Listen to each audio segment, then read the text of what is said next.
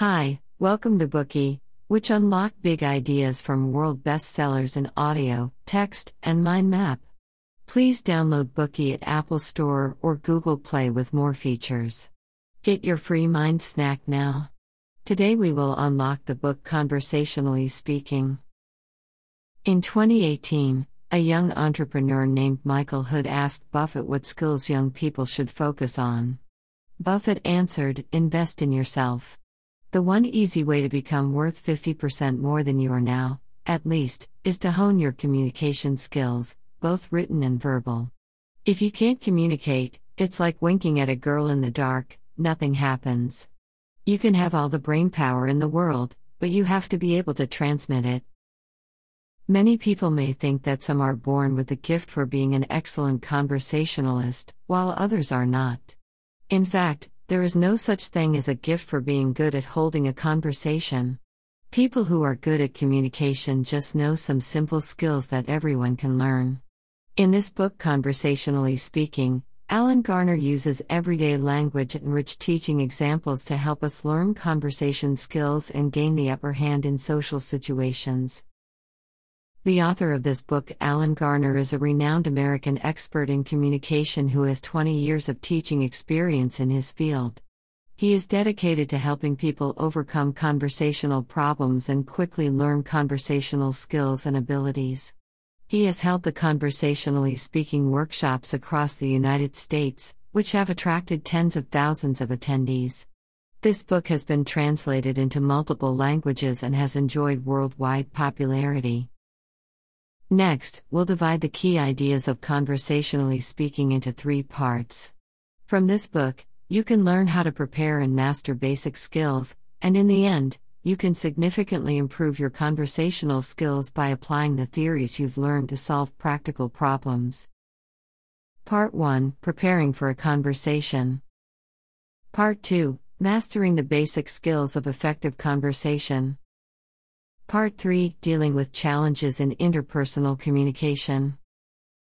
Now, let's start with Part 1 Preparing for a Conversation. Sociable people like to actively bring others into their lives. They often do two things take the initiative by talking to people they want to know, and invite out those who they wish to know better. In contrast, most people are used to waiting passively. We wait for others to notice us and initiate conversations. However, other people are also waiting like us. In this way, everyone feels disappointed. Therefore, when one complains that their social life is too dull, they should reflect on how little they have tried to take the initiative. So, how do we take the initiative to talk to others? Actually, the conversation will be easy if we learn some skills. First, when looking for someone to start a conversation with, you can choose someone who is alone and idle. After a smile and some eye contact, you can start a conversation. You don't have to say something profound or wise. You just need to say something informal based on the environment you're in, current affairs, or some mutual characteristics between you and your counterpart. You can also ask questions and express your opinion on an issue. For example, Let's say you and the other person are in the same classroom, or you join the same association. You can look for topics that both of you may be interested in or have questions about. For instance, you can ask, What do you think of this teacher? After raising a question, you should listen carefully to the other person's reply. You can also tell the other person directly what aspect of them you are interested in. For example, you look good on this dress. Do you mind telling me where you bought it? Typically, few people talk about themselves first, because it's hard to get others' interest. Still, there are some exceptions. In the book, Alan Garner shares a humorous way that a man named Art Lang often uses to start a conversation. Hi. I'm Art. How do you like me so far? After this initial conversation, if you want to get to know each other better, you can try to invite them to join an event or have dinner.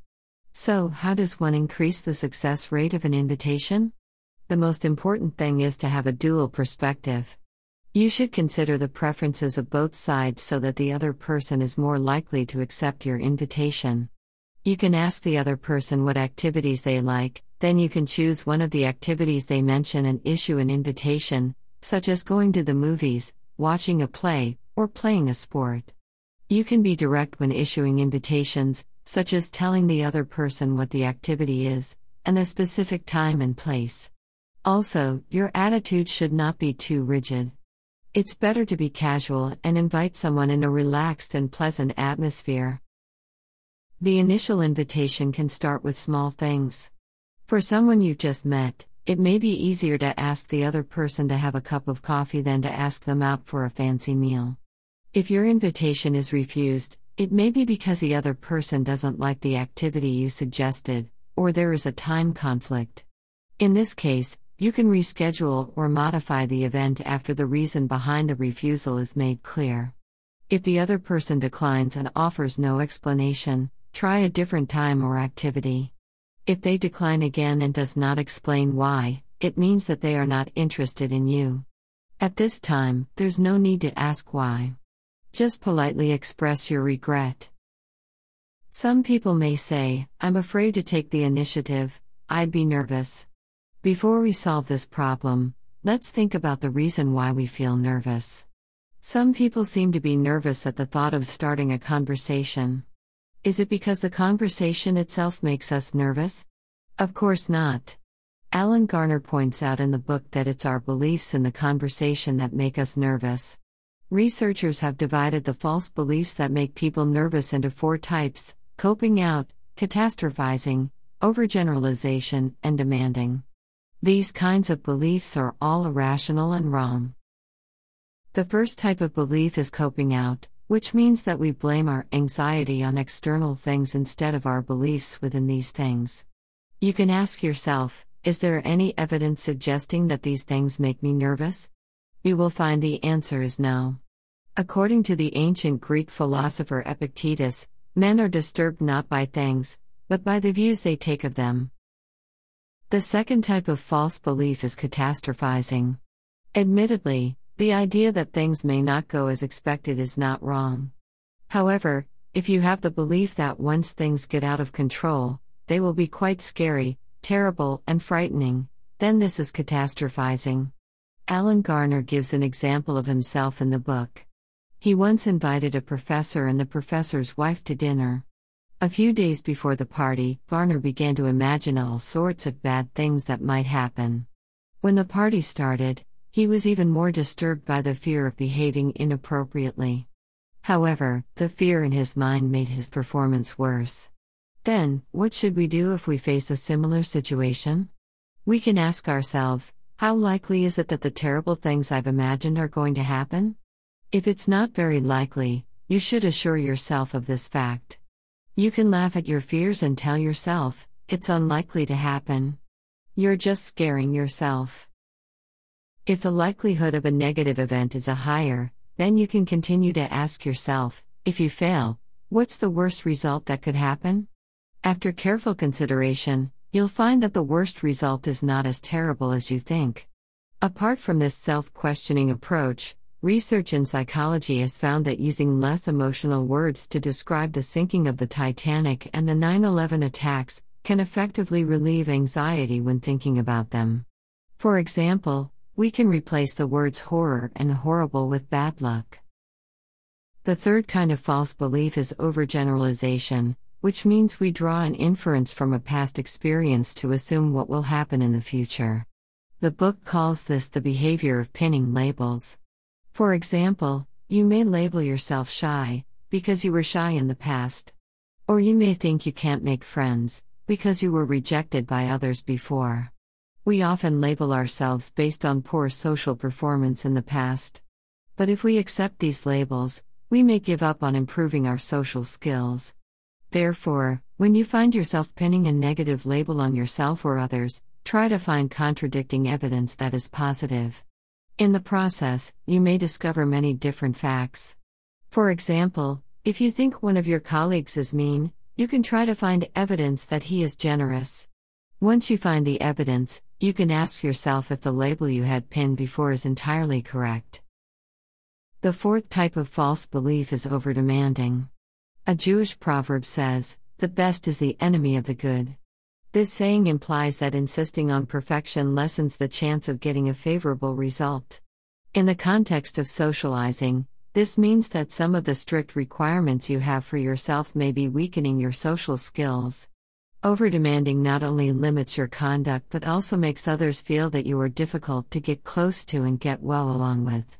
Therefore, holding an over demanding attitude may build a wall between you and others. If you have excessive demands on yourself or others, ask yourself who set these standards?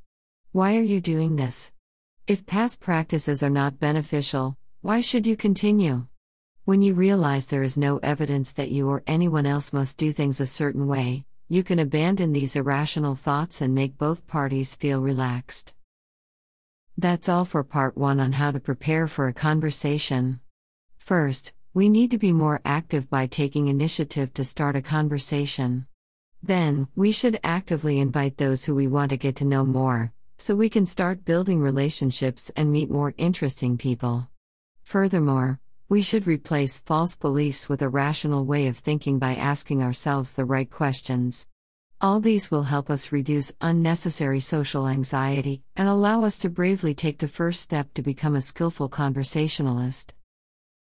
Today we are just sharing limited content. To unlock more key insights of world class bestseller, please download our app. Just search for BOOKEY at Apple Store or Google Play. Get your free mind snack now.